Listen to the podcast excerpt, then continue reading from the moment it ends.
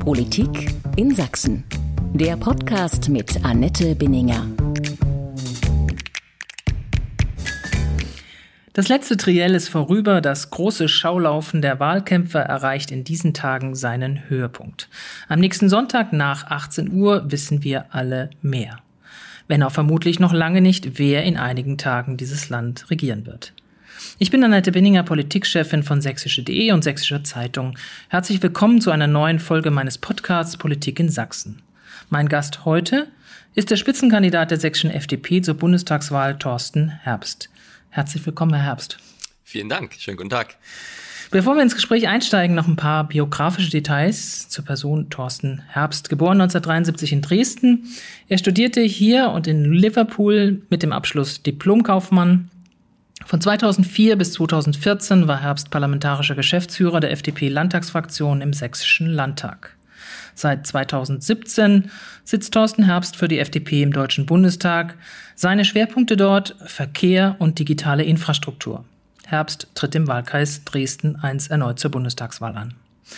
Herr Herbst, das ist der erste Bundestagswahlkampf ohne Holger Zastrow als FDP-Landeschef. Da muss ich Sie nochmal danach fragen, haben Sie ihn gar nicht vermisst? Ach, wir haben ein gutes persönliches Verhältnis und äh, bereits der letzte Bundestagswahlkampf war für mich eine Herausforderung. Wenn man aus der außerparlamentarischen Opposition heraus einen Wahlkampf bestreitet, ist es sehr kräftezehrend. Wir haben dann ein sehr, sehr gutes Ergebnis auch in Sachsen bekommen und ich freue mich, dass diesmal die Aussichten sogar noch besser sind als 2017. Holger Zastro hatte immer von einem gesonderten sächsischen Weg gesprochen. Gibt es für, dieses, für Sie diese Vokabel noch, diesen anderen Weg? Aber ich glaube, es ist richtig, sich immer Gedanken zu machen, wie man für Sachsen das Beste herausholt und äh, welche Wege man auch geht. Der Osten ist sicher für den Wahlkampf herausfordernder, ich glaube fast für alle Parteien. Und äh, ich glaube, man muss bodenständig unterwegs sein, man muss authentisch unterwegs sein und das nehmen wir für uns in Sachsen immer gerne in Anspruch. Mit einer Sache muss ich Sie noch ärgern, wenn man heute politisch Interessierte fragt, was Sie von der CDU-FDP-Koalition in Sachsen noch in Erinnerung haben, dann sagen viele die Sonntagsöffnung in den Videobetrieben, Videoausleihen und äh, an den Autowaschanlagen. Wo steht die sächsische FDP heute? Ist sie eine andere als 2014? Parteien entwickeln sich weiter, aber ich glaube, wir haben eine sehr, sehr positive Regierungsbilanz gehabt. Sachsen zählt zu den wachstumsstärksten Bundesländern. Wir haben viel Bürokratie abbauen können. Leider wurde es zum Teil wieder rückgängig gemacht, wenn man an das Vergabegesetz denkt, an das Gaststättengesetz. Äh, das waren alles schlanke Gesetze, die zum Teil bundesweit äh, Vorbildcharakter hatten. Und natürlich haben wir heute andere Herausforderungen. Aber wenn ich mir das beispielsweise vorstelle, wir haben für einen schnelleren Bau von Eisenbahnlinien gekämpft, Straßen, das ist ja immer noch ein Thema und äh, vieles, was wir angeschoben haben, wurde eher verschleppt unter der Nachfolgerregierung und jetzt unter der Kenia-Koalition. Steht diese FDP hier in Sachsen jetzt wieder mehr in der Mitte? Das war ja auch die Kritik zum Teil von der Bundes-FDP an Holger Zastrow, dass er manchmal ein bisschen da zu weit von der Mitte wegging. Da kann ich mich überhaupt nicht dran erinnern, denn die FDP ist die Partei der Mitte, das ist sie bundesweit. Und äh, ich glaube, wir in Sachsen haben hier einen sehr authentischen, klaren Kurs gefahren. Ähm, wir waren immer klar für Marktwirtschaft. Wir waren auch, was Rechtsstaatsprinzipien äh, betrifft, sehr klar. Und das Problem eher der FDP bis 2013 war, dass sie manchmal ein bisschen geirrlichtet hat in der Bundesregierung. Ich bin froh, dass das seit 2017 wieder anders ist und wir auch in der Bundestagsfraktion sehr klar aufgestellt sind. Was bedeutet diese Bundestagswahl für die sächsische FDP, bevor wir zur Bundes-FDP kommen? Die, ja, Sie sind seit einigen Jahren jetzt nicht mehr hier im Landtag vertreten. Was heißt das also, diese Wahl diesmal? Ja, für uns ist es für die Wahrnehmung vor allen Dingen wichtig. Ähm, ich glaube, wenn man Politiker mit Mandat in einem Parlament ist, egal ob Bundestag oder Landtag, dann hat man natürlich ganz andere Wirkungsmöglichkeiten. Und äh, manchmal tut es mir leid, dass wir nicht im Landtag sind, weil mich wurmt das, wenn die Regierung Fehler macht und die Opposition in Sachsen nicht in der Lage ist, das aufzugreifen, selbst zu verwandeln. Und äh, die Sichtbarkeit, die tut uns schon weh, dass wir die durch die Nichtpräsenz im Landtag nicht so stark haben. Momentan sieht es ja so aus, als würde die FDP auch aufgrund ihres überraschenden Rückziehers vor einem, von einem Jamaika-Bündnis im Jahr 2017 diesmal bereit sein, fast mit jedem zu regieren, nur um zu regieren. Die FDP hat Überzeugungen. Wir haben ja 2017 gezeigt, dass wir nicht alles tun, nur um irgendwo an die Dienstwagenschlüssel zu kommen, sondern wir haben ernsthaft verhandeln. Wir wollten auch damals regieren, aber es muss eine inhaltliche Schnittmenge geben. Und das war damals nicht gegeben. Die Bundeskanzlerin hat viel Wert darauf gelegt, Kompromisse mit den Grünen zu schließen und dachte, die FDP ist eh dabei. Ähm, und äh, wir wurden nicht auf Augenhöhe behandelt. Und ich finde, wenn man mit Partnern Koalitionsgespräche führt, und ich war auch bei einem hier in Sachsen mal dabei, muss man auf Augenhöhe miteinander reden, muss man auch dem anderen Partner verstehen und ihm auch Punkte gönnen, weil sonst funktioniert eine Koalition nicht. Das erfordert eben auch eine gegenseitige Rücksichtnahme. Das war auch aus sozusagen jetzt aus der Sicht auf dieses 2017 für Sie die richtige Entscheidung. Jetzt auf einmal ist die FDP wieder Königsmacher es war damals die absolut richtige Entscheidung, weil äh, ich sage mal, es war damals kein Kurs durchsetzbar, wo Steuern gesenkt werden, wo Bürokratie abgebaut wird, wo der Bund stärker im Bereich Bildung sich auch engagiert. Und äh, unter diesen Bedingungen war eine Koalition nicht möglich. Das, was wir uns vielleicht vorwerfen lassen müssen, ist, dass wir zu lange diese Gespräche geführt haben, den Eindruck erweckt haben, man steht kurz vor, ein, vor der Einigung. Das war ja nicht der Fall. Und äh, aus meiner Sicht waren auch die Gremien viel zu groß. Also wer, wer in, in dieser Menge mit so vielen Personen Koalitions- oder es war ja noch Sondierungsgespräche, es waren nicht mal Koalitionsgespräche führt, da weiß man, da, da kann man nicht zueinander kommen. Es muss ein Vertrauen zwischen den Führungspersonen geben und die müssen zuerst die Schlüsselfragen, die Streitfragen erörtern und wenn man sich dann einig ist, schafft man auch den Rest. Wir haben es damals leider, oder insgesamt wurde es damals leider umgekehrt gemacht und das, da war das Scheitern vorprogrammiert. Wer wäre heute Ihr Lieblingskoalitionspartner in Berlin? Der natürliche Lieblingspartner wäre ja eigentlich die CDU. Also erstmal wollen wir so stark wie möglich werden, wie es geht. Ähm, es ist klar, die, die meisten inhaltlichen Schnittmengen gibt es nach wie vor mit der Union im, im wirtschaftspolitischen Bereich vor allem. Ähm, ich sag mal, beim Thema Digitalisierung hat leider auch die Union nicht viel geschafft in den, in den vier Jahren jetzt oder insgesamt muss sagen, acht Jahren ja große Koalition. Und äh, wenn wir Umfragen uns anschauen, dann wird das auf eine Dreierkonstellation hinauslaufen. Ich sehe jetzt nicht, dass es zwei Parteien alleine für zwei Parteien allein reicht. Ähm, es geht um die Inhalte. Da muss man zusammenkommen und ähm, es gibt so viele Optionen wie noch nie. Ich glaube, die Bundestagswahl ist unheimlich offen. Und deshalb legt sich ja auch keine Partei so richtig fest, was denn die einzige mögliche Koalition wäre, weil man es wirklich nicht sagen kann. Und ich glaube, es gebietet auch der Respekt vor dem Wählerwillen, den Wahlsonntag abzuwarten. Ich verstehe das natürlich jeder, dass da keine nicht, nicht gerne über Koalitionen und mögliche Lieblingskoalitionen und Partnerschaften redet. Aber äh, so leicht kann ich sie da nicht rauskommen lassen. Ähm, Rot und Grün haben sich ja schon sehr deutlich angenähert. Da fehlt der dritte Partner. Das wäre dann die FDP. Aber wie kann man sich die FDP mit den Grünen vorstellen?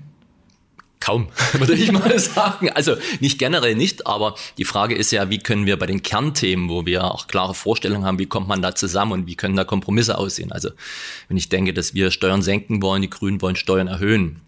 Ähm, wir setzen beim Klimaschutz beispielsweise auf Innovation, auf Wettbewerb, die Grünen eher auf Verbote. In der Pandemie haben wir Grundfreiheiten verteidigt, die Grünen haben die Grundfreiheiten mit eingeschränkt mit der Regierung. Und da stelle ich mir immer die Frage, wo sind da, ja, wo sind da mögliche Option, wo man zusammenkommen kann. Das muss man aushandeln, keine Frage. Ich sage mal so, aus meiner Sicht wäre mir Jamaika lieber oder die Deutschlandkoalition als eine Ampel. Aber wie gesagt, all diese Dinge äh, kann man erst besprechen, wenn man die Wahlergebnisse kennt. Wer sich aber gestern die Begegnung angeschaut hat von FDP-Chef Christian Lindner und Robert Habeck äh, bei Anne Will, der hatte schon einen deutlichen Kuschelkurs äh, dort wahrnehmen können. Die beiden haben sich ja regelrecht angeschnurrt und äh, das sah so aus, als wenn man sich schon mal vorbereitet auf ein grün-gelbes Annähern. Ähm, während ich mich hier erinnere, dass gerade in Sachsen natürlich Grün-Gelb also himmelweit auseinander liegt und sie sich eigentlich auch, solange sie im Landtag waren, sehr, sehr deutlich behagt haben immer. Wo sehen Sie die beiden Parteien, Gelb und Grün, am weitesten auseinander? Ich glaube, am weitesten auseinander liegen wir beim Blick auf die Gesellschaft. Wir wollen sehr stark äh, das Individuum auch fördern. Wir wollen Entwicklungsmöglichkeiten für ein selbstbestimmtes Leben Menschen einräumen. Ich glaube, die Grünen sehen das eher aus einem kollektivistischen Ansatz. Sie haben eher so einen Erziehungsanspruch und äh, das entspricht eigentlich nicht so dem Freiheitsgehen, was die FDP hat. Es gibt aber auch Schnittmengen übrigens auch im Landtag wenn ich da an das Thema Bürgerrecht oder so denke, da äh, gibt es durchaus Parallelen zwischen uns und den Grünen, aber in der Wirtschaftspolitik, beim Thema Klimaschutz, auch beim Thema Verkehr im Übrigen liegen wir sehr weit auseinander. Also die Grünen wollen das Autofahren verteuern, den Verbrennungsmotor verbieten. Das ist wirklich diametral ein anderer Standpunkt, als wir haben. Wir wollen durch neue Technologien, durch synthetische Kraftstoffe das Autofahren klimafreundlicher machen und wir wollen nicht, dass Autofahren zum Luxusgut wird. Gerade bei diesem Thema muss ich auch nochmal ähm, nachbohren. Äh, die Grünen wünschen sich Tempo 130 auf der Autobahn. Ähm, die SPD auch. Wäre das ein Zugeständnis, dass man möglicherweise an diese beiden Partner, wenn man denn zum Dritt zum Regieren käme, machen würde? Könnten Sie sich das vorstellen? also Koalitionsgespräche werden das nach der Wahl geführt. Und für mich ist das immer so eine Symboldiskussion, weil rein aus Klimaschutzgründen spielt das Tempolimit überhaupt keine Rolle. Wir reden davon weniger als 0,5 Prozent des deutschen CO2-Ausstoßes. Also gibt es viele andere Dinge, die man mehr machen könnte. Also wenn man die Grünen beispielsweise für gewinnen könnte, dass wir Solarflächen auf die Dächer von öffentlichen Gebäuden machen. Also das ist, ähm, ich glaube, beim Bundesgebäuden sind weniger als ein Prozent mit einer Solarfläche versehen. Da kommt man vielleicht eher zusammen und da hätte man dann tatsächlich was fürs Klima getan. Mit so Symbolförderung tue ich mich schwer, weil bei den Grünen das auch jetzt nicht mit Klimaschutz eigentlich wirklich begründet ist, sondern eher so ein bisschen mit dem Kulturkampf gegen das Auto. Und äh, ich glaube, wir sollen keine Symbolpolitik machen, wir sollen ernsthafte Politik machen. Aber man hat dann schon den Eindruck, auch wenn man sich Umfragen anschaut, dass das dieses Kampfthema Tempo 130 auf Autobahnen eigentlich kein richtiges Kampfthema mehr ist. Also offenbar gibt es ja durchaus in der Bevölkerung schon Mehrheiten, die sagen, ja, geht schon, ist in Ordnung. Auch aufgrund Unfallstatistiken und sonst was alles. Ja, ich bin ja im Verkehrsausschuss und Fakt ist ja, dass die deutschen Autobahnen zu den sichersten in Europa gehören. Wir haben weniger Verkehrstote und weniger Unfälle als Länder, die ein Tempolimit haben. Das hängt damit zusammen, dass sie sehr sicher ausgebaut sind, dass auch die Fahrzeugsicherheit große Fortschritte macht. Und unser Hauptproblem beim Thema Unfälle sind die Landstraßen. Da müssen wir ehrlich sein, da haben wir die meisten Toten und haben auch noch einen langen Weg zu gehen, um dort wirklich äh, die Unfälle zu verringern und äh, sagen wir, die Zahl der Toten auch Schwerverletzten zu senken. Da gibt's mit Fahrzeugtechnologieentwicklung eine ganze Menge Möglichkeiten. Wir haben jetzt schon Notbremssystem und anderes. Und äh, diese Entwicklung wird weiter Fortschritte machen. Und wenn wir an autonomes Fahren denken, dann können wir sicher auch nochmal einen Entwicklungssprung machen, um halt Unfälle zu vermeiden. Ich komme auch nochmal auf das E-Auto. Das hängt sehr weit zurück, obwohl die Deutschen da schon sehr viel weiter sein wollten. Der Ausbau der Ladeinfrastruktur stockt, die Automodelle sind vielfach zu teuer, die Reichweite zu niedrig. Und dann gibt es noch die Probleme mit der Batterie, die doch nicht so ganz umweltfreundlich ist. Wann wird die Hälfte der Autos in Deutschland E-Autos sein? Jetzt brauchen sie keine Glaskugel dafür, aber einfach mal von Trend her, von der Tendenz her ich glaube, das bestimmt ja nicht die Politik, sondern das bestimmen Ingenieure und Ingenieure, die tolle Produkte entwickeln und am Ende die Autokäufer, die die äh, Autos kaufen. Aber der Staat kann etwas tun, indem er das unterstützt. Der Staat tut ja viel, ähm, wenn wir uns überlegen, dass äh, reine E-Autos sehr, sehr stark gefördert werden. Wer sich beispielsweise einen Tesla kauft, der bekommt einen Steuerzuschuss von bis zu 6.000 Euro über den gesamten Lebenszyklus. Mit allen Subventionen, Vergünstigungen sind das 20.000 Euro. Das finde ich eher problematisch, denn es ist ja nicht vermittelbar, dass die Krankenschwester, die den elf Jahre alten Corsa fährt, ihrem etwas wohlhabenderen Nachbarn quasi sein Tesla finanziert. Also eine soziale Unverteilung von, von unten nach oben. Und ich finde, wir sind jetzt in einem Punkt, wo die deutschen Autohersteller auch gute E-Autos haben. Die müssen sich aber jetzt auch am Markt verkaufen. Da brauchen wir keine ewigen Subventionen. Wann wird es denn für die vierköpfige Familie das bezahlbare E-Auto geben? Hätte es das nicht schon längst geben müssen? Ja, ich glaube, dass die Entwicklung in dem Bereich weitergeht. Ähm, auch VW selbst sagt ja beispielsweise, ähm, sie gehen davon aus, dass wenn sie ihre Produktion ausweiten, dann auch zu anderen Kosten hinkommen. Ähm, und äh, ich gehe davon aus, dass wir sicher auch dann bezahlbare Autos haben. Es tut sich ja auch einiges auch international, aber ich würde auch nicht nur auf eine Technologie setzen. Es gibt ja für unterschiedliche Mobilitätsanforderungen jetzt nicht nur das E-Auto. Ich könnte mir beispielsweise auch vorstellen, dass Wasserstoff nach wie vor eine Rolle spielt. Ich war selbst mit einem Wasserstoffauto in Sachsen unterwegs. Das vereint im Übrigen die Vorteile von einem elektrischen Auto im Sinne von schnelle Beschleunigung, ähm, Laufruhe. Auf der anderen Seite aber hat man das in ja, fünf Minuten mit Wasserstoff aufgetankt. Und wenn ich mir unser Ladesäulennetz hier anschaue und teilweise wie lange die Autos dranhängen müssen, um dann wieder für 500 Kilometer zu laden. Da ist man einem Wasserstoffauto sehr unterlegen. Im FDP-Programm steht ausdrücklich drin, kein Dieselverbot. Sie wollen den klassischen, guten, alten deutschen Verbrenner noch länger halten. Wann sollte er nicht mehr neu zugelassen werden in Deutschland? Ich halte überhaupt nichts von solchen Verbotsdiskussionen, denn äh, wenn Verbrennungsmotoren Bedingungen erfüllen, klimafreundlich zu sein, kann man sie auch weiter betreiben. Weltweit im Übrigen sowieso. Also auch die großen Automobilkonzerne denken gar nicht dran, dass man Südamerika nur mit E-Autos äh, versorgt. Und das Entscheidende ist ja, wie kriegt man auch Verbrennungsmotoren klimafreundlicher? Und hier wäre eine Möglichkeit beispielsweise grün hergestellte synthetische Kraftstoffe beizumischen. Da hätten wir übrigens einen größeren Klimaeffekt, als wenn wir diese E-Auto-Subvention fortführen, weil wir haben in Deutschland glaube, knapp 48 Millionen PKWs auf der Straße. Ungefähr eine halbe Million sind mittlerweile reine Elektroautos. Der Rest ist konventionell angetrieben. Also wenn ich dort 10 oder 15 Prozent beimischen würde an äh, grünen Kraftstoffen, hätte ich einen viel größeren Klimaeffekt, als wenn ich jetzt jedes Elektroauto weiter mit irgendwie bis zu 6000 Euro subventioniere. Es dauert viel zu lange, ehe die Flotte sich erneuert. Aber können Sie sich nicht, können Sie das nicht nachvollziehen, dass viele Jüngere auch gerade sagen, den Klima- und Umweltschutz sehr viel bedeutender ist in dieser Generation, dass sie sagen, okay, wir möchten aber mal ungefähr wissen, wann damit Schluss ist. Und dass eigentlich auch die Wirtschaft, auch die Automobilindustrie sogar mal sich danach sehnt, dass sie mal eine klare Grenze bekommt, weil sie auch ihre gesamte Produktion umstellen will und muss. Ja, der Prozess findet ja schon statt. Also wenn ich war vor einigen Wochen in Mosel im VW-Werk, dort werden nur noch äh, reine Elektrofahrzeuge hergestellt für den europäischen Markt. Und äh, alle Hersteller bauen auf mehrere Antriebstechnologien, aber wenn du ein globaler Fahrzeughersteller bist, dann musst du natürlich auch schauen, was in verschiedenen Bereichen der Welt äh, verkäuflich ist. Und sag ich mal, in Afrika und in Südamerika wirst du mit rein eher heute keinen Erfolg haben. Da brauchst du nach wie vor Verbrennungsmotoren. Wir haben Interesse, auch die klimafreundlicher zu machen, denn Klimaschutz äh, ist nicht nur was, was aus Deutschland heraus entschieden wird, sondern Klimaschutz funktioniert global. Mhm. Kommen wir zu einem ganz anderen Thema, Steuer und Finanzen. Das ist, glaube ich, eines der Lieblingsthemen Themen von Absolut. den Liberalen. Halten wir uns kurz auf. Nein, das wäre fies. Ähm, auch die FDP will kleinere und mittlere Einkommen deutlich entlasten. Ähm, das wollen fast alle. Was ist der Unterschied zu den anderen im FDP-Programm? Der Unterschied zu allen anderen ist, dass wir die einzige Partei sind, die eine kräftige Steuerentlastung für alle Berufstätigen vorsieht. Das ist ein großer Unterschied. Bei uns würde beispielsweise jemand, der 25.000 Euro brutto im Jahr verdient, eine Entlastung von knapp 600 Euro haben. Und wir wollen auch nicht die Leute anderweitig belasten. Das ist halt der große Unterschied. Der Mittelstandsbauch ist beispielsweise ein Problem, wenn man in diesem mittleren Einkommen ist. Da hat man dann von mir aus eine Lohnerhöhung um zwei Prozent und äh, die Inflation sorgt aber dafür, dass man gar nicht mehr Kaufkraft hat und trotzdem zahlt man dann die volle Steuer auf diese Lohnerhöhung. Und ich finde, das ist nicht sozial, das muss geändert werden. Und da sind wir die einzige Partei, die sehr, sehr klar ist. Die auch keine Vermögenssteuer will. Das ist richtig, weil die Vermögenssteuer vor allem die Betriebe trifft. Ähm, das ist eine Substanzbesteuerung. Die Betriebe zahlen müssen, selbst wenn sie Verluste haben. Das Vermögen eines Betriebs besteht ja jetzt nicht aus einer Yacht und Goldstücken, sondern aus Maschinen.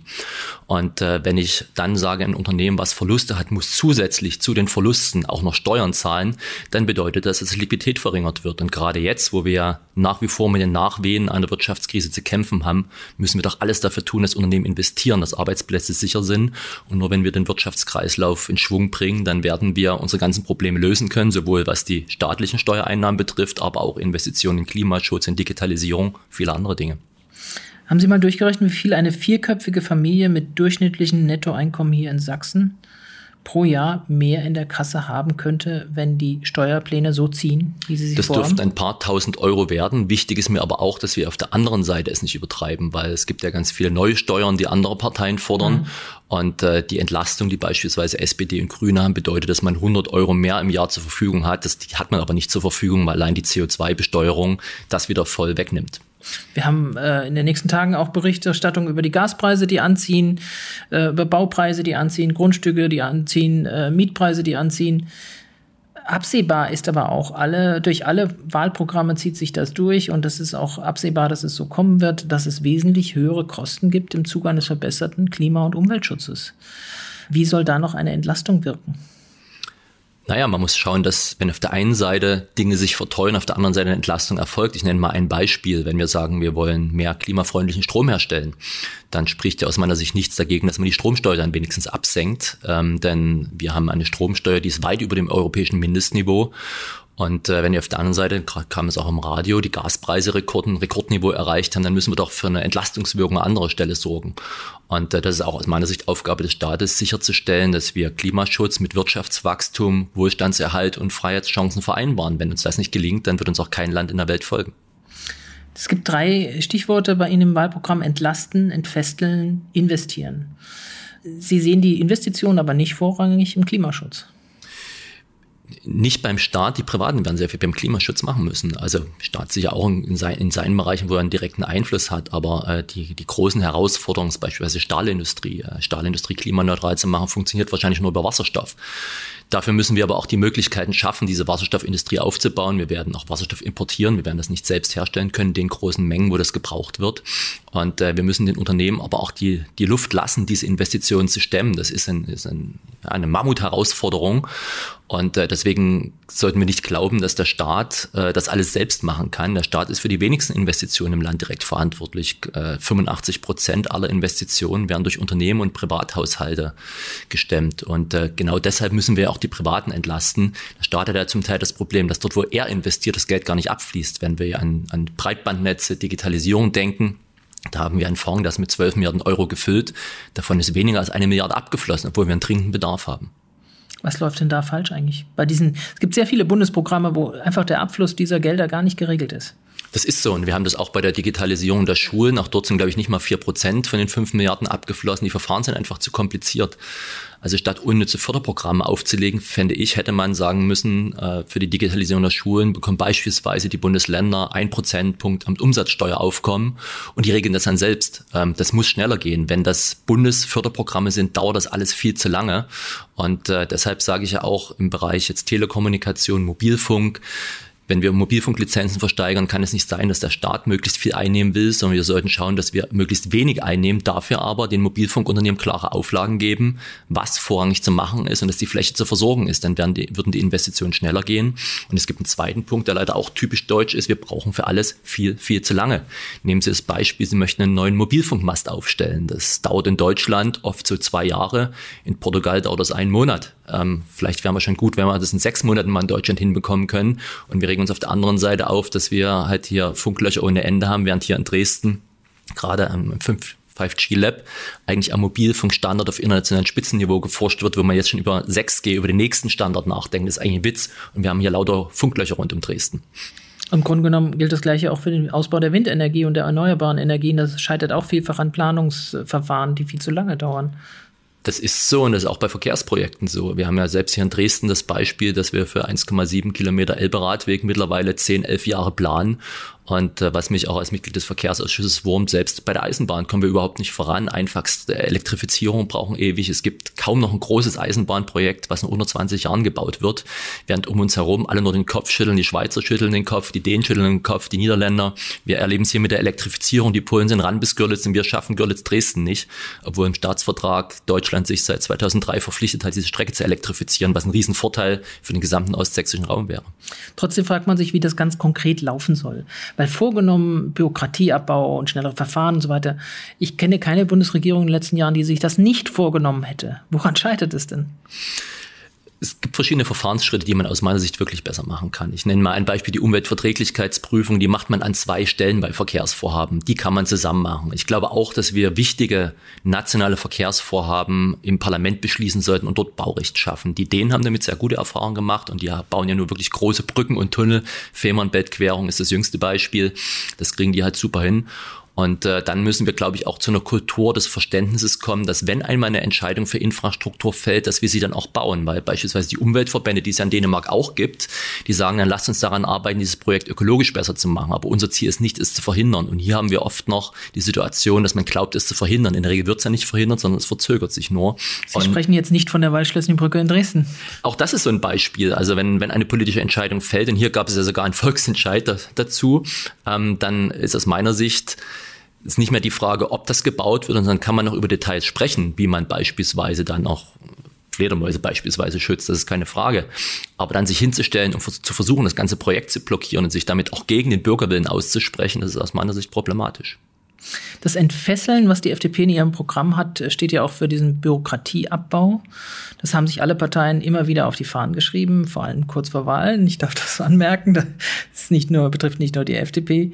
Aber die Ergebnisse sehen dann doch meistens eher mager aus. Ich erinnere mich auch in Sachsen an den sogenannten Paragraphenpranger, den man hier versucht hat. Und dann waren am Ende da sehr, sehr wenige Paragraphen nur sehr einsam am Pranger gestanden und so richtig funktioniert hat das nicht. Was soll dort anders laufen, was beim Thema Bürokratieabbau? Na, erstens ein Staat, der nicht alles im Detail regelt. Das ist schon mal das Hauptproblem. Und äh, zweitens, es gibt schon Möglichkeiten, Dinge schlanker zu machen. Wir haben das in Sachsen bewiesen, wenn man ähm, an das Ladenöffnungsgesetz denkt, an das Gaststättengesetz, Vergabegesetz.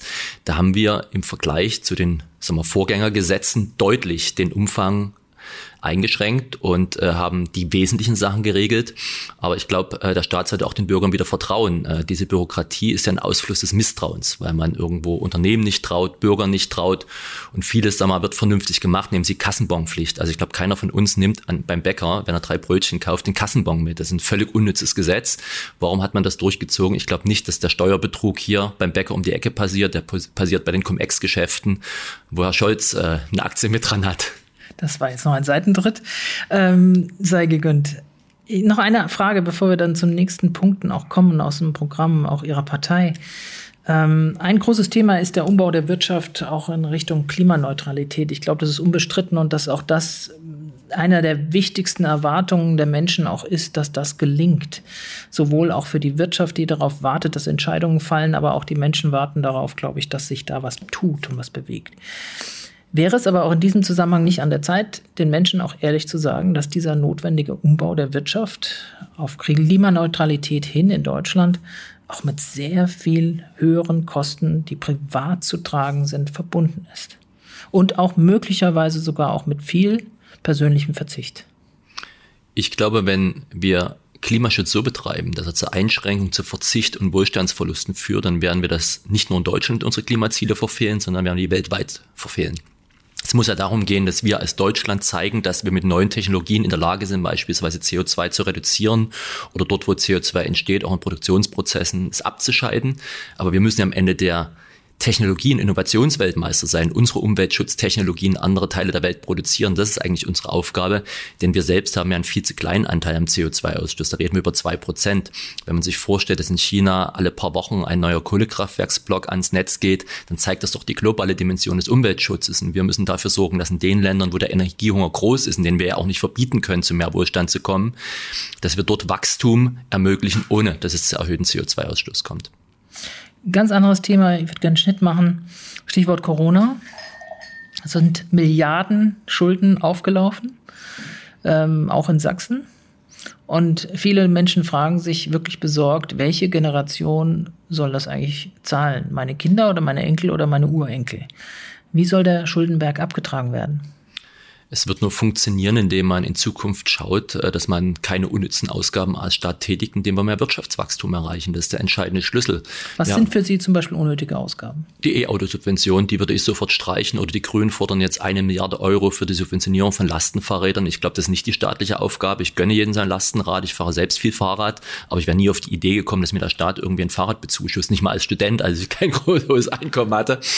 Ähm, und äh, ich glaube, es gibt viele Bereiche des Staates, wo man reingucken kann. Wir haben auch jedes Jahr im Bundeshaushalt Restgelder, die nicht abfließen, über 20 Milliarden jedes, jedes Jahr. Und äh, da muss man sich mal genau angucken, was ist denn wirklich das, wo wir als Stadt mehr investieren müssen. Es gibt auch im Übrigen Bereiche, wo ich mehr investieren würde. Im Bildungsbereich schlagen wir das beispielsweise vor.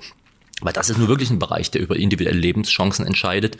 Und wenn ich eine Milliarde ausgeben würde, dann würde ich sie, wie gesagt, nicht für Lastenfahrräder ausgeben, sondern für die Förderung unserer Schulen. Und gerade jetzt in der Pandemie haben wir gesehen, äh, wie darunter Kinder leiden, die es schwerer haben, einfach in der Schule, die das Lernen schwerer haben, wo vielleicht auch die Elternhaushalte nicht so unterstützen können. Und äh, da müssen wir investieren und nicht in Lastenfahrräder.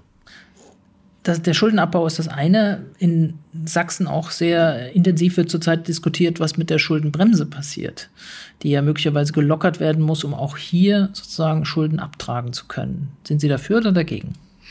Ich würde das zum jetzigen Zeitpunkt überhaupt nicht aufweichen, weil noch gar nicht klar ist, wie sich die Staatseinnahmen entwickeln werden. Ziel muss es, wie gesagt, sein, Wirtschaftswachstum zu erreichen. Und vor der Corona-Pandemie haben wir gesehen, dass die tatsächlichen Steuereinnahmen immer viel stärker waren als die Steuerschätzung. Aber dafür muss ich auch entfesseln. Da muss ich den, der Wirtschaft auch Möglichkeiten geben zu investieren und sie nicht bestrafen durch neue Steuern. Und im Bund haben wir ohnehin eine, ja, dort ist die Schuldenbremse ja weitaus weicher als hier im Land. Im Land haben wir de facto ein Neuverschuldungsverbot, was nur unter bestimmten Bedingungen ausgesetzt werden darf. Im Bund ist es so, dass die Schuldenbremse von der Entwicklung des Bruttoinlandsprodukts abhängig ist und wir auch zu normalen Zeiten immer eine Schuldenaufnahme haben, die allerdings geringer ist. Und äh, was ist die Alternative? Die Alternative ist, und das fordern ja auch beispielsweise Grüne, zum Teil auch SPD, dass man massiv weiter sich verschuldet. Und äh, ich sage mal, die Schulden von heute sind die Steuern die Inflation von morgen. Wir haben schon heute eine sehr hohe Inflationsquote. Altersvorsorge ist schwierig unter diesen Bedingungen. Wir merken es alle selbst, wenn wir Geld auf der Bank haben. Wir bekommen kaum noch Zinsen. Und äh, ich möchte nicht, dass Deutschland jemals in griechischen Verhältnissen endet, weil darunter leiden die sozial Schwächsten am meisten. Wir sind noch bei Corona. Warum ist es ausgerechnet in Sachsen so schwierig, die Menschen zu überzeugen, sich impfen zu lassen? Tja, das ist eine gute Frage. Äh, ich selbst bin geimpft und ähm, ich werbe auch dafür, sich impfen zu lassen, weil es ein Schutz für sich selbst ist, aber auch für andere. Aber wir sind im Staat, äh, wo sich jeder selbst entscheiden muss. Das ist eine individuelle Lebensentscheidung, die jeder treffen muss. Und äh, ich glaube, wir haben da auch am Anfang nicht alles richtig gemacht. Ich hätte mir früher gewünscht, dass man beispielsweise auch Werbekampagnen, Sportvereine, Prominente macht, dass man in verschiedene Bereiche auch reinkommt und demonstriert, dass es ähm, ja, dass diese Impfung sicher ist. Und ähm, ich würde mir wünschen, dass man viel, viel mehr auch dezentrale Angebote gemacht hätte. Zum Teil wird es ja jetzt gemacht, Gott sei Dank, aber wir hätten eigentlich das schon eher machen müssen.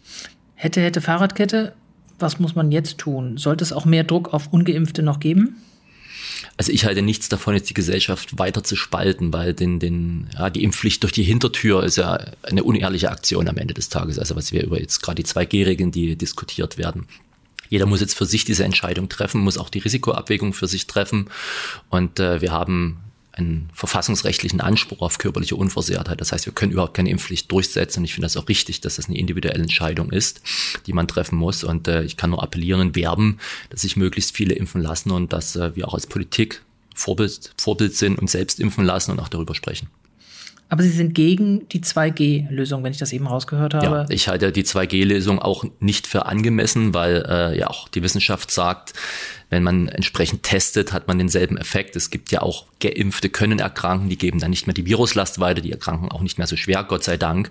Aber es ist nicht ausgeschlossen, dass ich mich Ausgeimpfte infizieren kann. Insofern gibt es keinen Grund aus Gefahrenabwehrsicht, dass man da jetzt Einschränkungen vornimmt und Teile der Bevölkerung außen vor lässt. Also ich fand auch die Diskussion um das Bahnfahren beispielsweise völlig absurd, weil wie will man das denn kontrollieren? Also wenn hunderte Menschen auf, der, auf dem Bahnsteig stehen, dann sich von jedem zeigen zu lassen, ob er eine Impfung bekommen hat, das halte ich für völlig unrealistisch. Diese Woche wird auch eine Entscheidung fallen, was den Stopp der Lohnfortzahlungen im Quarantänefall von Ungeimpften angeht. Sachsen hat da bereits äh, sehr deutlich gemacht, dass sie offenbar dort mitmachen wollen. Halten Sie das für richtig? Halte ich für sehr schwierig, ehrlich gesagt. Ähm, ist das weil, haltbar juristisch? Ich sag mal, es, äh, wenn, wenn wir uns diesen Fall überlegen, ähm, dass wenn sich jemand nicht impfen lässt, trotzdem gesund ist, trotzdem vernünftig lebt, dass er dann bestraft wird, ist es ein Problem. Dann, dann müssten wir auch sagen, wer beispielsweise wie ich Skifahrer ist und äh, sich selbst Risiken aussetzt, ähm, der bekommt dann vielleicht auch keine Fortzahlung mehr oder bekommt von der Krankenkasse dann kein Krankentagegeld mehr. Also ich finde, das ist eine Diskussion, die wir in der Gesellschaft nicht aufmachen sollten und die wiederum zu einer weiteren Spaltung einer ohnehin schon gereizten Gesellschaft führt. Und ich glaube, wir müssen jetzt auch die Bevölkerung wieder zusammenführen. Kassenärztechef Gassen hat gefordert, dass auch Deutschland endlich den Freedom Day festlegen soll, also das Ende aller Corona-Schutzmaßnahmen in Deutschland. Er schlägt den 30. Oktober vor. Ist das zu früh oder zu spät? Na, für mich ist relativ klar, dass wenn keine Gefahr mehr droht, keine allgemeine Gefahr, dass es auch dann keinen Grund mehr für Freiheitseinschränkungen gibt ich sage mal, ähm, zur Sicherheit kann von mir jeder auch beispielsweise beim Bahnfahren die Maske tragen. Da habe ich jetzt weniger persönlich ein Problem damit. Aber wir haben ja zum Teil Entscheidungen erlebt, wo ich echt nur den Kopf geschüttelt habe. Es, das Tragen von Masken auf Supermarktparkplätzen. Dafür gibt es keine wissenschaftliche Begründung. Ähm, das Ausgehverbot, was äh, verhängt wurde, ja auch hier in Sachsen. Also das Virus ist ja jetzt nicht 21.53 Uhr weniger gefährlich als irgendwie 22.05 Uhr. Und ich finde, da stimmt einfach die Verhältnismäßigkeit nicht mehr. Ich meine, ich bin selbst hier 1989 mit auf die Straße gegangen für freie Freiheit, für Demokratie und für eine andere Gesellschaft. Und äh, ich glaube, wenn es Freiheitseinschränkungen gibt, dann muss auch in den Parlamenten debattiert werden. Dann müssen die Parlamente darüber entscheiden. dass es einfach so am Kabinettstisch passiert, sowohl im Bund als auch im Land. Das kann ich nicht nachvollziehen. Wir haben ja auch selbst das FDP gegen das Infektionsschutzgesetz vor dem Bundesverfassungsgericht geklagt. Ich hoffe, dass da bald auch eine Entscheidung kommt. Aber legen Sie sich fest, ist das für Sie zu früh oder halten Sie es für machbar, noch vor dem Winter zu sagen, wir heben alle Maßnahmen auf? Ich finde es interessant, mal zu schauen, was passiert jetzt in Dänemark und Großbritannien, die das ja weitgehend aufgehoben haben. Und äh, wenn das dort positiv ist, gibt es aus meiner Sicht auch keinen Grund, das in Deutschland zu verwehren. Sie haben selber eben gerade schon angesprochen, das Stichwort Spaltung in der Gesellschaft, äh, was durch Corona nochmal vertieft wurde. Wir haben genügend andere Themen, die zu einer Spaltung hier in Sachsen vor allen Dingen beigetragen haben. Wie lässt sich das überwinden oder vielleicht ein bisschen heilen? Ich glaube, indem man auch stärker zuhört. Ich habe manchmal den Eindruck, gerade auch so aus einer Berliner politischen Perspektive, dass man immer ganz genau glaubt zu wissen, wie Leute ticken, wie sie leben und wie sie zu leben haben und sie so ein bisschen erziehen will. Und ich glaube, das ist äh, der Politik auch ein bisschen verloren gegangen. Einfach mal zuhören, Dinge aufnehmen und auch reflektieren. Das ist ähm, klar in so einem politischen Kosmos, wo Journalisten, wo Verbandsvertreter, wo Politiker sehr nah aufeinandertreffen, die sich ja schon sagen wir, in ähnlichen Kreisen begegnen, vergisst man oft, dass beispielsweise das Thema Auto im ländlichen Raum eine Riesenrolle spielt. Ich habe jetzt gerade am Infostand jemanden aus der Nähe von Lommatsch getroffen, die sagt, ja, die hohen Benzinpreise sind für mich ein Problem. Ich muss das eine Kind zum Sport fahren, das andere Kind muss ich zum Arzt fahren, das dritte zum Musikunterricht. Das geht mit ÖPNV nicht. Zumindest nicht mit dem ÖPNV, wie wir ihn heute organisieren. Und wenn man dann also aus dem Blickwinkel des Prenzlauer Berges, wo die U-Bahn im Fünf-Minuten-Takt kommt, entspannt sagt, na verzichten Sie auf Ihr Auto, dann ist es einfach lebensfremd. Mhm. Herr Herbst, lassen Sie uns ein paar Punkte aus den Wahlprogrammen, die viele Leute interessieren, stichwortartig nochmal durchgehen. Stichwort Rente. Würde es mit Ihnen noch die Rente mit 63 weitergeben?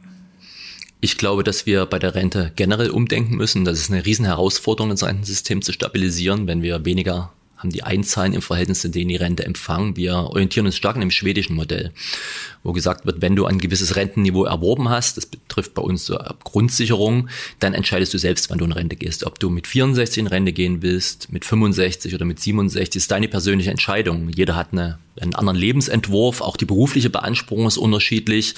Und äh, warum sollte man das nicht jedem Einzelnen überlassen? Schweden zeigt, dass das geht. Und äh, ich würde zum Beispiel auch die Doppelbesteuerung bei der Rente beenden. Wenn du auf der einen Seite auf Renteneinzahlung Steuern zahlst und dann auf die empfangenen Renten, dann ist es sozusagen einfach ungerecht. Das hat ja auch das Verfassungsgericht ausgeurteilt. Und die jetzige Bundesregierung hat sich darum gedrückt, äh, das klar umzusetzen. Die, die, die Auflage des Verfassungsgerichts, das muss dann die nächste Bundesregierung machen. Und das Dritte ist zu überlegen, wie können wir insgesamt auch die, das Beitragswesen stabilisieren. Das funktioniert auch über Wirtschaftswachstum und neue Arbeitsplätze. Das IFO-Institut hat ja ausgerechnet, dass unsere Steuerpläne dazu führen würden, dass ungefähr 300.000 Menschen mehr in Beschäftigung kommen. Da sind natürlich auch 300.000 potenzielle Beitragszahler. Der Blick nach Schweden ist das eine. Das dauert aber ein paar Jahre. Die geburtenstarken Jahrgänge beginnen aber jetzt schon in, in zehn Jahren sozusagen das System erheblich zu belasten. Ist das da, wenn ich das richtig verstanden habe, die Antwort darauf, dann mehr Leute in Arbeit zu bringen, dass es mehr Einzahler, Einzahler gibt? Reicht das? Das ist eine wichtige Voraussetzung und äh, deshalb auch die Flexibilisierung, weil wenn mehr Leute einzahlen, ist natürlich auch das Gesamtsystem stabiler. Auf Dauer wird aber die Umlagefinanzierung so nicht erfolgen, das ist klar, weil dann stimmt einfach das Verhältnis zwischen Einzahlern und Leistungsempfängern nicht mehr. Deswegen ist ja auch einer unserer Vorschläge, auch eine Aktienrente nach schwedischem Vorbild einzuführen, dass ein Teil des Geldes am Kapitalmarkt eingesetzt wird und damit eben auch Rentenempfänger dann von diesen Zuwächsen profitieren können, weil da reden wir über Perspektiven von 10, 20, 30 Jahren und da gibt es ja immer einen Zuwachs am Kapitalmarkt und Schweden macht das seit Jahrzehnten Jahrzehnten ganz erfolgreich und hervorragend. Und wir hätten schon viel eher beginnen müssen, solche Elemente zur Stabilisierung des Rentensystems einzuführen. Viele hören immer wieder jetzt, äh, das Renteneintrittsalter muss hochgesetzt werden. 70 Jahre sind seit einiger Zeit schon im, im Gespräch. Ich erinnere mich bei dem Wahlforum, wo wir beide waren, ähm, hatte ich alle gefragt äh, und alle waren dagegen von den Spitzenkandidaten, dass man es hochsetzt. Ähm, trotzdem bleibt so ein bisschen der Verdacht, dass es dann irgendwann geschehen muss in den nächsten Jahren, weil es nicht mehr hinkommt. Ja, im Schnitt werden Menschen, die auch ja älter werden, auch Gott sei Dank länger fit sind, vermutlich auch ein Stück weit länger arbeiten. Aber das würde ich jetzt aber nicht an einem Jahr wollen. festmachen, wenn sie wollen, ja. Aber für viele ist das ja durchaus ein Anreiz. Ich meine, ich kann mir meine eigenen Großeltern anschauen, die haben beide viel länger als äh, bis zur Rente gearbeitet. Mein, mein Opa war Bäcker, hat weit über die Rente gearbeitet, meine Oma war im Gesundheitswesen, hat immer als Rentnerin noch sehr, sehr lange gearbeitet. Und für die war das, glaube ich, auch ein bisschen Lebenserfüllung. Für die war das ja gar keine Last. Die mussten das nicht aus finanziellen Gründen machen, sondern denen hat es Spaß gemacht. Und äh, ich denke, man muss halt schauen, wie ist man beansprucht. Es gibt Menschen, die körperlich körperlich nach ihrer Arbeit wirklich dann schnell in Rente wollen und äh, das auch genießen wollen. Es gibt andere, denen es Spaß macht, länger zu arbeiten. Und warum sollen wir denen nicht Anreize schaffen, dass sie länger auch in das Rentensystem einzahlen?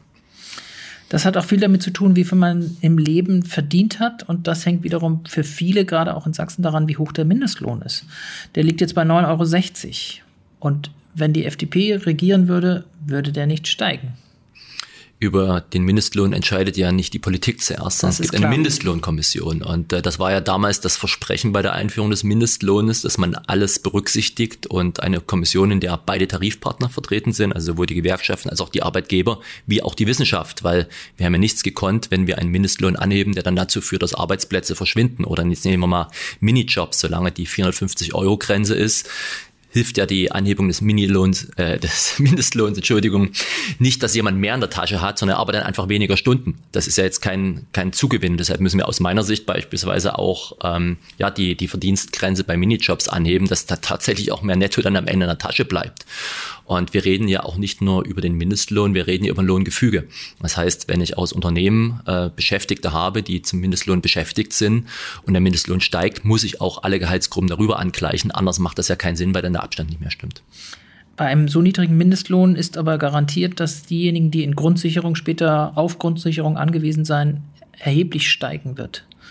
Also das, was man da am Anfang spart, wird man am Ende der Staat wieder draufzahlen müssen. Deswegen ist ja unser Ziel, dass mehr Menschen in gute und qualifizierte Beschäftigung kommen, wir auch in Weiterbildung investieren beispielsweise. Ich meine, es gibt ja Gott sei Dank sehr positive Lohnzuwächse auch in den neuen Bundesländern und wir haben heute einen Arbeitsmarkt, wo wir an vielen Stellen ja nicht mehr die Situation haben, dass du ähm, ja als Arbeitnehmer keinen Job findest, sondern die Unternehmen suchen händeringend Arbeitnehmer. Ich sehe überall, dass Stellen ausgeschrieben sind, auch gut bezahlte Stellen bei Mittelständlern, bin jetzt auch viel bei Firmen unterwegs, die suchen händeringend Leute. Vielleicht müssen wir auch ein bisschen mehr Aufklärung leisten, auch im Rahmen der Berufsorientierung. Welchen Jobs kann man gut verdienen? Weil die gibt es ja. Und äh, wenn dort Stellen frei sind, ist es immer schade, weil sie auch für den Einzelnen äh, natürlich eine Bestätigung, wenn er besser verdient und wenn er bessere Lebenschancen dadurch hat. Und der Staat hat auch was davon, äh, weil er höhere Steuern bekommt und auch höhere Sozialversicherungsbeiträge. Stichwort Hartz IV war ein harter Brocken, vor allem bei der Einführung damals für die SPD. Wie soll es dort weitergehen, nach Meinung der FDP?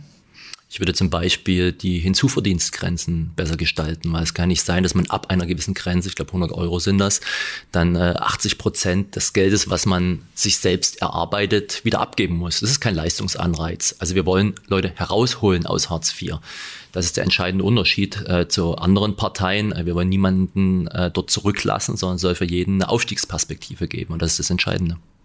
Stichwort Pflege. Ähm, der Pflegenotstand ist auch seit Jahren einfach Realität.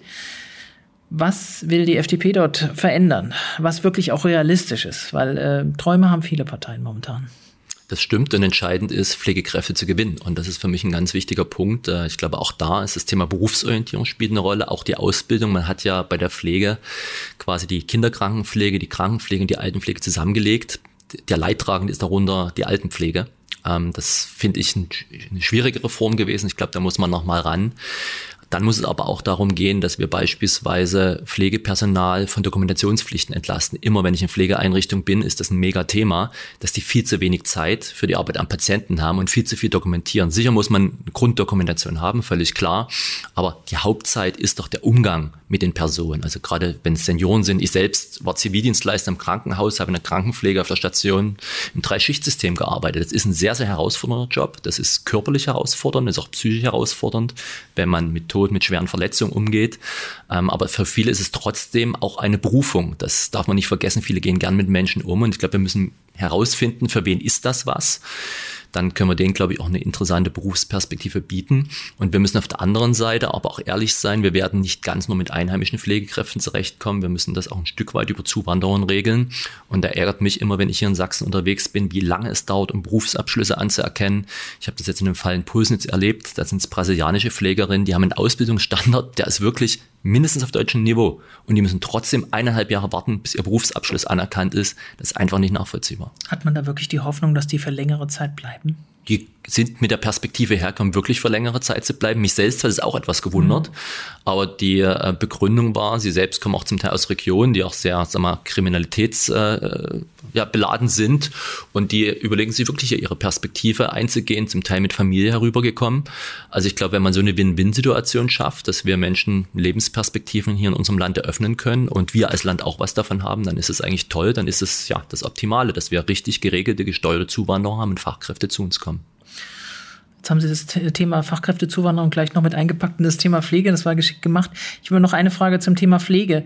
Äh, für Betroffene, die selber ins Heim müssen und äh, darauf angewiesen sind, oder aber auch für Angehörige, die merken, dass sie jetzt da Hilfe in Anspruch nehmen müssen, ist es nahezu unbezahlbar oder vielfach so hoch der Eigenanteil, dass äh, das Haus dann doch noch verloren geht und das Letzte, was man den Kindern vererben wollte. Jetzt ist da schon eine Deckelung im gesetzlich vorbereitet und so weiter. Reicht das? Ja, das ist natürlich immer eine schwierige Geschichte. Ich hatte jetzt auch mit einer Person geredet, ähm, die, die auch den Pflegefall in der Familie hatte. Und ähm, natürlich kann man jetzt über Schonvermögen anders immer sprechen. In welcher Höhe müsste man das machen? Es gibt natürlich auch ein bisschen eine Verantwortung für jeden selbst. Das gilt insbesondere auch für die jüngere Generation, jetzt sich zu überlegen, was passiert, wenn ich pflegebedürftig wäre und vielleicht eine private Pflegezusatzversicherung abzuschließen. Zum Teil gibt es in Tarifverträgen. Die Chemieindustrie hat das beispielsweise vereinbart. Dort gibt es eine solche Zusatzversicherung, wo Arbeitgeber quasi mit einzahlen, damit man für den Fall der Pflege dann besser geschützt ist. Und das finde ich eigentlich eine ganz kluge Maßnahme. Ich würde gerne noch ein ganz anderes Thema mit Ihnen anschneiden. Wir haben vor vier Wochen, das ist jetzt schon länger her, Mitte August, die Bilder aus Afghanistan gesehen, als Tausende von Menschen dort versucht haben, unter dramatischsten Umständen mit Bundeswehr und anderen internationalen äh, Soldaten irgendwie dieses Land zu verlassen. Daraufhin hieß es von Seiten der CDU, 2015 darf sich nicht wiederholen. Darf es? Kann es? Oder wird es sich nicht wiederholen? die unkontrollierte Zuwanderung von 2015 darf sich nicht wiederholen. Ich glaube, die Gesellschaft wurde damals massiv gespalten. Ähm, wir haben auch eine AfD damals groß gemacht, nicht wir, aber die Entscheidung der Bundesregierung. Und äh, ich glaube, was wir daraus lernen müssen, ist, dass wir Zuwanderung regeln, dass wir mehr Möglichkeiten schaffen, legal zuzuwandern, aber illegale Migration genauso zurückdrängen. Ich frage nochmal, hm. Sie sagten, es war eine Fehlentscheidung der Bundesregierung. War es eine Fehlentscheidung, schon diese eine humanitäre, schnelle Entscheidung zu treffen, jetzt ein paar tausend Menschen aus der Bedrängnis zu befreien? Oder war es die Fehlentscheidung, dann nicht zu sagen, so, stopp, und wir nehmen dann nicht alles, was noch kommt? Wenn wir jetzt Afghanistan sehen, dann bin ich absolut dafür, dass wir die Ortskräfte, die für uns gearbeitet haben, dass wir die ausfliegen. Also wer für uns dolmetscht und sich damit auch in Lebensgefahr gibt. Und das war ja über all die Jahre schon so. Das ist ja keine neue Erkenntnis, denn die waren schon immer von den Taliban bedroht. Da finde ich, haben wir eine humanitäre und ethische Verpflichtung, die Personen auch aufzunehmen. Und deshalb war ich eigentlich so schockiert, wie schlecht das diese Bundesregierung gemacht hat, dass wir Leute in Masai Sharif in Kunduz zurückgelassen haben, die gar keine Chance mehr hatten, nach Kabul zu kommen. Und dann haben wir im Nachhinein gesehen, dass wir aus Kabul auch Straftäter ausgeflogen haben, die hier in dem Land schon rechtskräftig verurteilt und abgeschoben waren. Das finde ich passt nicht zusammen. Wir können nicht Schutzbefohlene zurücklassen und Straftäter ins Land einfliegen. Das ist ein Versagen der Bundesregierung. Es geht ja nicht nur um Ortskräfte, es geht auch um Menschenrechtlerinnen, es geht um Politikerinnen, äh, vor allen Dingen Frauen sind betroffen. Kann und sollte Deutschland sie aufnehmen? Ich bin absolut der Meinung, dass äh, wir politisches Asyl gewähren sollten. Das ist, gilt bei uns im Grundgesetz, das gilt für politisch Verfolgte. Was nicht geht, ist, äh, wenn jeder, der nach einem besseren Leben strebt, nach Deutschland kommt. Also auch wir als Deutsche können uns ja nicht auf der Welt aussuchen, wo wir wohnen. Es gibt viele Länder, die haben auch ein sehr klares Einreiseregime und dort würden wir als Deutsche auch normalerweise durchfallen.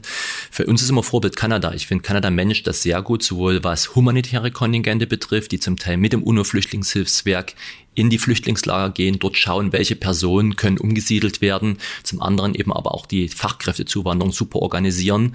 Ähm, dort gibt es ein Prinzip des Forderns und Förderns, dort gibt es ein Punktesystem, wo man sich die Qualifizierung anschaut und wo Menschen tatsächlich auch eine Perspektive haben, nach Kanada kommen zu können, wenn sie gewisse Kriterien erfüllen. Und ich finde, es ist, liegt an jedem Land, diese Kriterien auch klar aufzustellen. Gibt es für Sie eine Höchstgrenze? Eine Obergrenze hat es damals Horst Seehofer mal versucht zu nennen, äh, wie viele Menschen man aus Afghanistan ausnehmen, aufnehmen kann? Also da möchte ich mich jetzt auf keine Zahl festlegen, aber ich sag mal, äh, diejenigen, die für uns gearbeitet haben, die äh, würde ich auf alle Fälle dabei sehen. Und wenn es dann beispielsweise Journalistinnen gibt oder Menschenrechtsaktivisten, denen da tatsächlich Verfolgung droht, dann reden wir ja auch nicht über Tausende, ähm, dann reden wir auch nicht über Hunderte, dann ist es für mich durchaus machbar, dass wir denen ein Angebot machen können. Vielleicht noch abschließend zu dem Thema Flüchtlinge auch die Frage nach Integration. Was ist denn schiefgelaufen, auch hier in Sachsen, dass das nicht besser geklappt hat, dass wir nach wie vor eine große Offenheit, nenne ich es jetzt mal, gegenüber Ausländerfeindlichkeit, Rassismus auch in diesem Teil Deutschlands haben? Ja, gegen Fremdenfeindlichkeit muss man ganz klar Kante zeigen. Aber ähm, ich glaube, ist das nicht passiert hm. genügend? Oder vielleicht nicht an allen Stellen, nicht? aber ich, wenn wir über Integration reden, können wir ja durchaus den Bogen etwas weiterschlagen, weil sagen wir auch die Bundesrepublik West ja ihre Erfahrung hatte. Wenn wir an die Gastarbeiter denken, die hat man mal geholt nach dem Motto: Ihr arbeitet in unseren Fabriken, dann geht ihr zurück. Die sind aber nicht zurückgegangen. Äh, die Griechen sind hier geblieben, Italiener sind hier geblieben und auch da ist bei Integration vieles schiefgelaufen. Ich glaube, man muss als aufnehmendes Land auch klar machen, welche Bedingungen zu erfüllen sind, wenn man hier lebt. Also wer unser Gesellschaftsmodell ver verachtet, wer freiheitliche Grundrechte verachtet, wer Frauenrechte nicht akzeptiert, äh, für den können wir auch kein Angebot hier im Land machen. Der passt auch nicht in dieses Land. Das muss man auch so klar sagen. Auf der anderen Seite bin ich aber auch der Meinung, dass wir beispielsweise was Sprachförderung betrifft, ähm, viel mehr tun müssen und beispielsweise auch ermöglichen müssen, dass Leute, die jetzt einmal im Land sind, die hier beispielsweise in Beschäftigung auch sind, dass die ein Spurwechselangebot haben, dass die bleiben können. Also wer hier seinen Lebensunterhalt verdient, wer hier Steuern zahlt, wer sich an unsere Rechtsordnung hält, wer unsere Werte gut findet, dem möchte ich doch ein Angebot machen und die schieben wir zum Teil ab und die Problemfälle behalten wir im Land. Das passt nicht zusammen. Wir kommen zum Schluss und ich habe noch drei Sätze, die Sie bitte vervollständigen sollen. Erster Satz, wenn dieser Wahlkampf endlich vorüber ist. Ja, muss ich mal Urlaub machen. Weiß man nicht, ob sie dazu kommen, aber gut. Das werden wir sehen. Das kommt, hängt auch vom Wahlergebnis ja. ab. Das war jetzt eben, kann man so und so interpretieren. Zweiter Satz, wenn ich nicht in die FDP eingetreten wäre würde ich mich wahrscheinlich gar nicht politisch engagieren, weil mir das, dieses Freiheitsgehen schon sehr am Herzen liegt und ich habe als Jugendlicher hat mich das angezogen und ich kenne bis heute keine andere Partei, wo ich mich wohlfühlen würde. Mhm. Dritter Satz, wenn ich beruflich noch einmal ganz von vorne anfangen könnte. Würde ich eigentlich wieder dasselbe studieren wie jetzt und äh, vermutlich stärker international arbeiten. Gut, das war Thorsten Herbst im Podcast Politik in Sachsen. Danke, dass Sie hier waren, Herr Herbst. Sie hören schon bald eine neue Folge dieses Podcasts. Bleiben Sie gut informiert. Dazu empfehle ich Ihnen auch unseren täglichen kostenlosen Newsletter Politik in Sachsen, der alle wichtigen Infos aus und über Sachsen enthält. Wir hören uns wieder. Bis dahin herzlichst, Annette Binninger.